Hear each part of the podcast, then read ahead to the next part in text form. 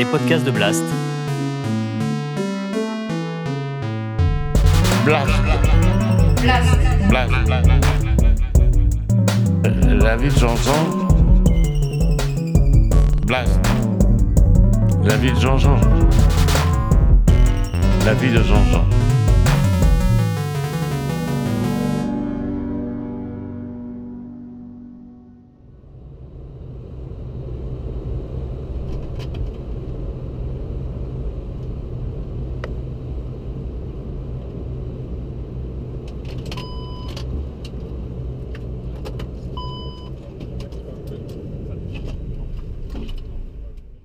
À New York, c'est quand même un esprit spécial. hein.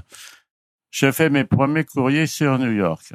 On était trois, il y avait un chef de cabine, un sioux et une hôtesse. On était trois. On partait le soir en général, vers 21h, un truc comme ça, des fois même plus tard. Et on faisait donc la première escale parce que euh, on volait pas haut puisqu'on était euh, avec des avions hélices à l'époque. hein. On faisait Paris-Shannon. On arrivait à Shannon, on débarquait les passagers, on vérifiait les machins, on faisait les pleins et tout ça. Mais ça durait longtemps, les escales. On mettait une heure et demie à chaque escale qu'on descendait. Quand c'était pas des fois deux heures, trois heures, parce qu'il y avait une magnéto à changer ou un truc comme ça. Voilà, mettons, on arrivait. Et puis de là, après, on traversait l'Atlantique et on allait jusqu'à Keflawick. Ça dépendait, ou à Goose Bay, enfin. Et puis là, la dernière étape, et on allait à New York. Et à New York, quand on arrivait sur New York, c'est qu'on n'était pas tout seul. Il y avait huit, il y avait dix ou dix, douze avions. Fallait voir le bruit. À l'époque, il y avait tout, le matériel qu'il y a aujourd'hui. C'est tout ça, ça se passait en radio. Non.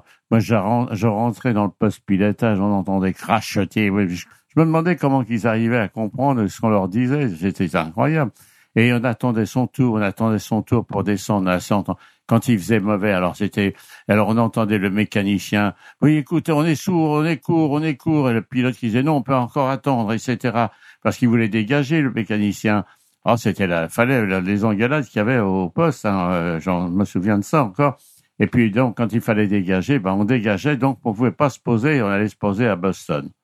Alors là, je préfère vous dire que quand on allait se poser à Boston, on attendait pour revenir se coucher, pour revenir se poser à New York. Écoutez, je, je n'exagère pas. Hein. De chez moi, j'ai fait un jour un calcul. Je suis rentré, j'ai ouvert la porte de ma chambre à l'hôtel du Century à New York 24 heures après. J'ai fait un courrier qui avait fait 24 heures. Incroyable. Été passé trois heures ici, trois heures là-bas. À Boston, on avait attendu au moins 4-5 heures pour revenir. C'est effarant ce que c'est payé. Vous savez, nous, quand on a vu arriver les, les jets et tout ça, quel soulagement. Parce que sur les avions à hélice, on avait des pannes, c'était les magnétos, on arrivait sur trois moteurs, il fallait se poser, changer un moteur. Mais ça a été une, nous, on a vu arriver les Boeing, mais ça a été un, un bonheur pour nous. Mais les gens qui ont fait du 700, du Constellation et du 747, ils se rappellent, et on a fait des vols absolument épouvantables, épouvantables. C'était crevant, hein, vous savez, crevant. euh, les passagers étaient malades et tout ça. Non, c'est vraiment... Bon, au retour, on venait plus facilement, on n'avait pas les vents contraires, mais au départ, les vents contraires en hiver, c'était très difficile. Voilà, c'était le premier New York. Et alors donc, je vais vous raconter mon premier New York quand même. J'arrive à New York et on habitait au Century. Le Century, pour ceux qui ont fait la ligne, je parle, je parle aux gens d'Air France à peu près là. Le Century, c'était à quoi, à 100 mètres de la, de Times Square. On était à côté, on habitait tout à côté. Je sors le matin, euh, je dis bon, euh, je sais pas quelle heure, il était 7 heures, un truc matin.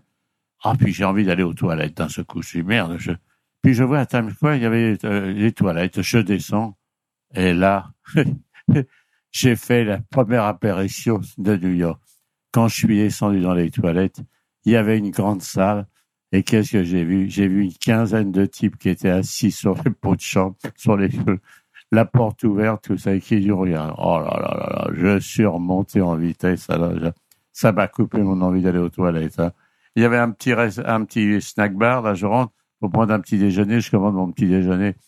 Et je vois encore cette jeune blonde, là, vois encore. Quand elle entendu parler anglais, elle m'a dit, ah, vous me demandez si vous êtes de la Bastille? Elle m'a dit, et puis c'était assez drôle. C'était une fille, elle s'était mariée avec un GI à la Libération, et puis elle vivait là, voilà. Voilà, ça c'était mon premier, mon premier pas à New York. Alors c'était assez drôle parce que on faisait nos courses pendant la journée, puis le soir, vers 20 heures, on allait au restaurant dans Broadway. Là, c'était c'était le le Dempsey, le Dempsey, je me rappelle le restaurant, c'était. Et on mangeait des clams. Et je me rappelle, on disait toujours au serveur, les lavez pas, lavez pas les clams, ça, là, les lavez pas. Et on voulait qu'il nous laisse l'odeur de la mer dans les clams. Et il nous donnait les clams, mais il disait attention qu'on le regarde pas.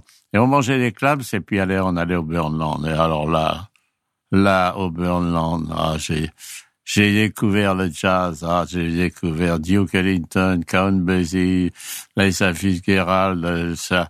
C'était une petite boîte de rien du tout. C'est pas ces grands trucs que je vois là maintenant. Il y a des concerts là, oh dans un stade. Qu'est-ce que c'est que ces gens de concert?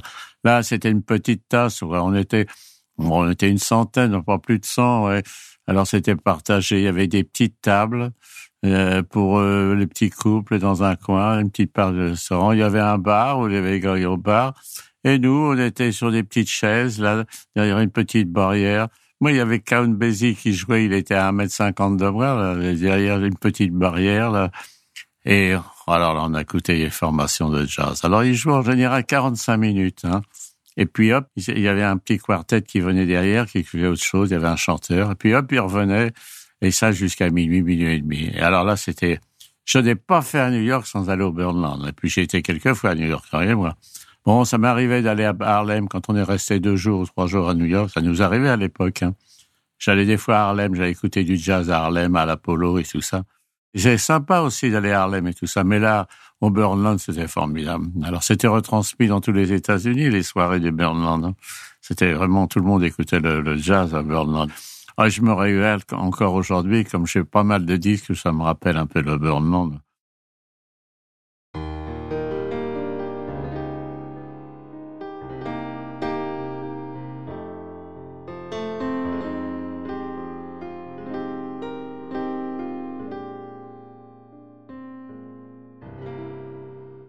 Quand je raconte que je suis allé me balader un dimanche dans au-dessus de Times Square et j'ai vu le, un musical. Il y avait un gars, je connaissais pas, c'était, oh zut, euh, Ray Charles.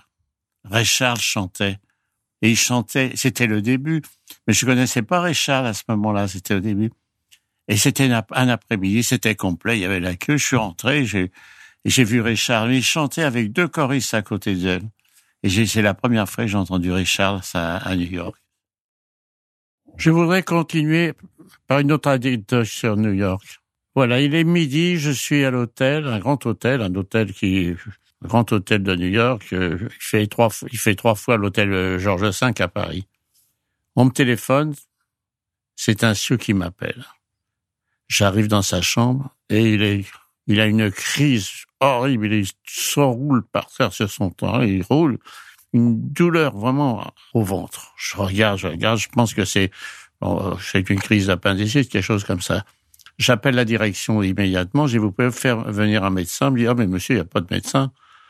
Ah, je suis affolé, je sais pas comment faire. Il est trois heures de l'après-midi. Il est midi, on, me ramasse à trois heures de l'après-midi avec la voiture pour aller à l'aéroport.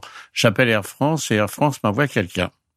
Alors, le, quand il arrive à l'hôtel, il y a l'équipage qui venait de Paris. Je pique une hôtesse, j'y écoute, viens, va avec le type d'Air France pour voir un peu comment ça se passe. Et ils partent donc à l'hôpital. Quand ils sont arrivés à l'hôpital, on lui a pas demandé ce qu'il avait, on lui a pas demandé est-ce qu'il souffre, on de quoi. Ils ont vu un gars qui était courbé, qui se roulait. Non, non, la première chose qu'on a demandé, demandé qui c'est qui paye? Voilà, qui c'est qui paye, qui paye? Bon, ça tombait bien parce que bon, il y avait le, gars d'Air France qui a dit, bah, c'est Air France qui prend en charge. Euh. Sinon, vous savez ce qu'on fait? Ben quand on peut pas payer, on vous envoie dans un espèce de foutoir, un, autre, un hôpital à côté de New York euh, où il y a tout, tout, toute la misère humaine qui est dedans. Et voilà, voilà, voilà les États-Unis. Alors, j'ai voulu rapporter cette histoire-là parce que souvent on fait, on critique un peu la France. Moi, c'est tous les gens qui critiquent la France. Hein. Hein? Mais vous voyez, les États-Unis, ben oui, quand vous avez de l'argent, il n'y a pas de problème, il n'y a pas de problème. Mais si vous êtes un minable, ben c'est une catastrophe, catastrophe. Obama a essayé de faire quelque chose. Vous avez vu, il s'est cassé le nez. Il n'a pas pu réussir non plus à faire quelque chose. Alors, vous voyez, la France. Il n'y a pas un pays comme, je dis moi toujours, il n'y a pas un pays comme la France dans le monde. Pas un pays comme la France. Hein, vous arrivez dans, un hôpital en France avec une crise comme ça, on vous demande pas si vous êtes juif, si vous êtes noir, si vous êtes communiste ou n'importe quoi. On vous demande pas si vous avez de l'argent et tout. Ça, c'est la France. Et ça. Alors, ton Dieu, ton Dieu, hein, essayez quand même d'avoir un, certain amour de ce pays. Moi, c'est pour ça quand j'entends critiquer tout le temps la France, allez donc voir, allez dans ces pays-là. Mais oui, c'est bien. Quand on a de l'argent, c'est très bien ces pays-là. Mais quand vous êtes dans la merde, c'est pas pas la tarte. Hein je vous enquiquine avec ça, mais c'est, moi, je veux pas entendre des critiques qu'on a sur la France ou sur la médecine ou n'importe quoi. Voilà. C'était, c'était une anecdote, mais pourtant, euh, euh, ça donne une idée un peu de ce qu'est la France quand même. Hein. Médecins sans frontières et tout ça, hein, ils ont une renommée dans le monde entier, mais ils, le méritent, hein, croyez-moi. Bon, je vais reparler maintenant de New York. Donc, je vous ai dit, le matin, on allait faire nos courses euh, chez Romano. Et le midi, on allait manger chez les Bretons. Les Bretons tenaient un restaurant dans la 47e rue, je me rappelle, au 48e rue. Et c'était, il y avait tous les Français de, New York qui venaient déjeuner là. On y, mangeait vraiment. C'était excellent. Ils faisaient une cuisine terrible. C'était très, très, très bien comme ça. Mais pas cher, pas cher. On appelait ça la cantine, nous. Mais on y mangeait très bien. Et l'après-midi, il m'arrivait de temps en temps quand il faisait très mauvais temps, euh, qu'il pleuvait, ou avant quand il faisait froid, j'avais rien à faire, j'allais jouer au, au Bridge Club de, de New York. Et j'étais connu parce que j'allais souvent dans ce club-là. Mais alors c'était le refuge, c'est que tous les juifs de New York jouaient. Les juifs sont très très joueurs, surtout dans les clubs de bridge, sont très très joueurs. Moi je joue dans un club depuis une trentaine d'années là, mais la moitié du, du, club, ce sont des gens d'origine juive, par exemple. Ils sont très joueurs, les juifs, aux échecs, au, au ils sont très, très joueurs. Et là, c'était, mais alors, c'était la foire d'un pogne hein, dans ce golf-là. Ça s'engueulait, il fallait voir ça. Le, le, directeur du club, il arrivait pour mettre le calme et tout ça. Et le soir, donc, j'allais au Birdland. Birdland, c'est Pierre Yann qui m'a fait connaître Birdland. Le premier courrier que j'ai fait sur New York, il était avec moi, il m'a emmené au Birdland. Lui, il était musicien, il jouait de la guitare. Et il y avait pas mal de stewards qui avaient joué dans les petites formations d'étudiants, c'est ça, qui connaissaient le Birdland, ils connaissaient toute cette musique. Moi, je la connaissais pas encore. À l'époque, déjà, j'avais connu Sidney Bechet, Claude Luther, tout ça. J'allais danser dans toutes ces formations à Paris à l'époque. Hein. Mais je connaissais pas vraiment la musique de jazz, les grands orchestres de jazz. Alors donc la, soirée se passait ceci. On allait, j'ai déjà raconté, mais enfin je raconte encore de nouveau. On allait manger chez Dempsey, on allait manger des clams, et après on traversait et on allait au Birmingham. Alors là j'ai pensé, j'ai pensé, j'ai vu les plus grands orchestres de New York. J'ai toute une série encore de disques de New York, euh, de, de Burnland, tout ça, de toutes les formations qui ont passé au Burnland. Moi, ces disques-là, quand j'écoute ces disques-là, je retourne à New York. Je suis à New York quand je les écoute. Là, vraiment, j'ai vécu des soirées magnifiques. Il n'y a pas un New York, pas un New York où je ne suis pas allé le soir euh, au Burnland. Ah, je me suis payé tous les orchestres américains. Et à l'époque, il n'y avait pas de télévision. Et, et tout, tous étaient retransmis sur les ondes aux États-Unis. Alors c'était une petite boîte, il y avait 100 parents. On n'était pas beaucoup. Quand je vois les formations maintenant, là, ils vont au Stade de France, dans des zéniths, tout le monde hurle, oh là là, non.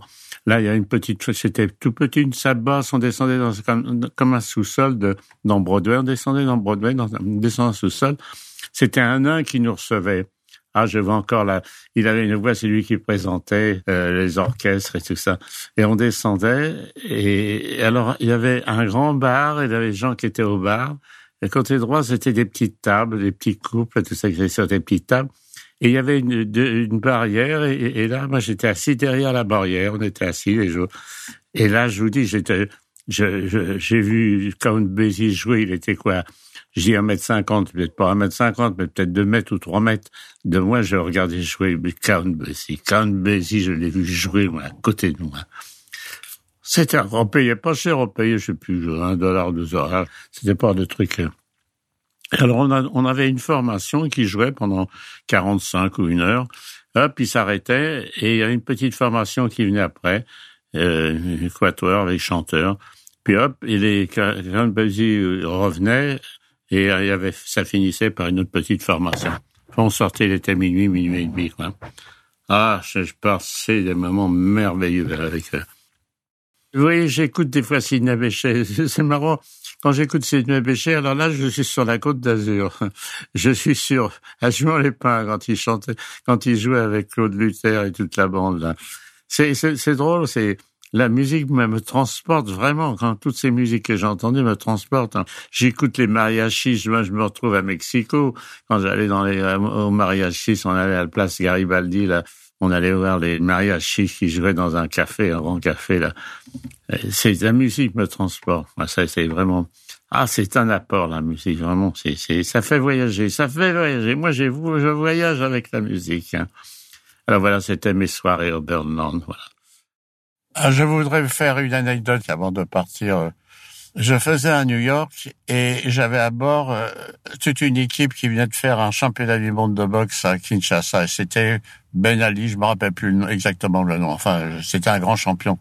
Il n'était pas à bord, lui, mais il y avait, il y avait quatre personnes. Il y avait trois hommes et une femme qui faisaient partie de son, son équipe. Et il y avait parmi eux, donc, un type qui faisait 1m95, 2 mètres presque, large comme une porte. Et ce type était, avait les yeux un peu troubles, un peu. Bon, le vol se fait, il était en première classe, le vol se fait. Et puis, deux, deux, trois heures après, après le dîner, après le déjeuner, il part des premières classes et il vient se balader en cabine, chez les touristes. Avec une tête vraiment euh, effrayée. Il effrayé, il avait les yeux un peu dans le vague. Ils étaient sûrement drogués, plus ou moins. Alors je m'approche de lui, puis je lui dis, please go back to your seat. Ah, le gars, il m'attrape, il me frappe par la chemise, il me serre au collet, et il me dit, I will break your je vais vous casser la tête à vous. Ah, là, je suis coincé, là. Alors, heureusement, il y a ma petite Mariette. Oh, ma petite Mariette qui est, qui est partie l'année dernière, j'ai vu ça. Qui arrive, qui arrive comme ça, qui arrive et qui le prend par la manche et qui dit, go back to your seat et je vois cette masse, cette masse qui part comme un enfant, comme un enfant, comme si c'était sa mère qui lui disait d'aller se rasseoir. Il est parti comme un enfant. C'est incroyable comme ça, incroyable. C'est ce type-là, cette masse-là qui était emmené comme un, comme un, comme un bébé. Bon, il se rassoit. Une heure après, il se il remet ça, il remet ça. Il me rattrape encore par la chemise. Oh, je sais pas comment je me suis pas fait casser la tête ce jour-là. Et Mariette qui revient. Trois fois, elle est revenue comme ça. Ah, le patron, j'ai dit, là, j'ai, oh, je suis emmerdé avec. Il me dit, bon, écoute, on va appeler la police, ça va l'arriver, puis on va le faire euh, encrister. Et puis j'ai, puis après ça s'est arrêté. Les trois dernières heures, bon, il s'est ensoupi. J'avais été voir ses copains qui étaient avec lui. Leur avais dit, écoutez, intervenez. Les gars m'ont dit, oh là là, on ne veut pas se mêler à ces, ces soirs. Ils n'étaient pas tellement rassurés non plus avec lui. Bon, on n'a rien fait, j'ai bien fait, parce que vous voyez, la police serait arrivée, et puis à ce moment-là, les, euh, ça aurait fait un scandale. Parce qu'il n'aurait pas voulu se laisser prendre. Hein. Je sais pas comment ça serait terminé. Et nous, on aurait eu les passagers derrière qui pouvaient pas débarquer parce qu'on débarquait tout par la porte avant. Bon, j'ai rien fait. Je crois que c'est mieux que c'était mieux comme ça. Bon, ben voilà, il est minuit, ben, je vais aller me coucher et puis, mais là, on parlera d'autre chose la prochaine fois. Allez, bonne note. Si vous avez aimé ce podcast, n'oubliez pas de nous mettre des étoiles ou de le partager autour de vous ou sur vos réseaux sociaux. Blast est un média indépendant et si tous nos contenus sont en libre accès, c'est grâce au soutien financier de nos blasters et de nos abonnés. Pour nous soutenir, faire un don unique ou mensuel, rendez-vous sur blast-info.fr. Partagez. Voilà. Et likez. Likez.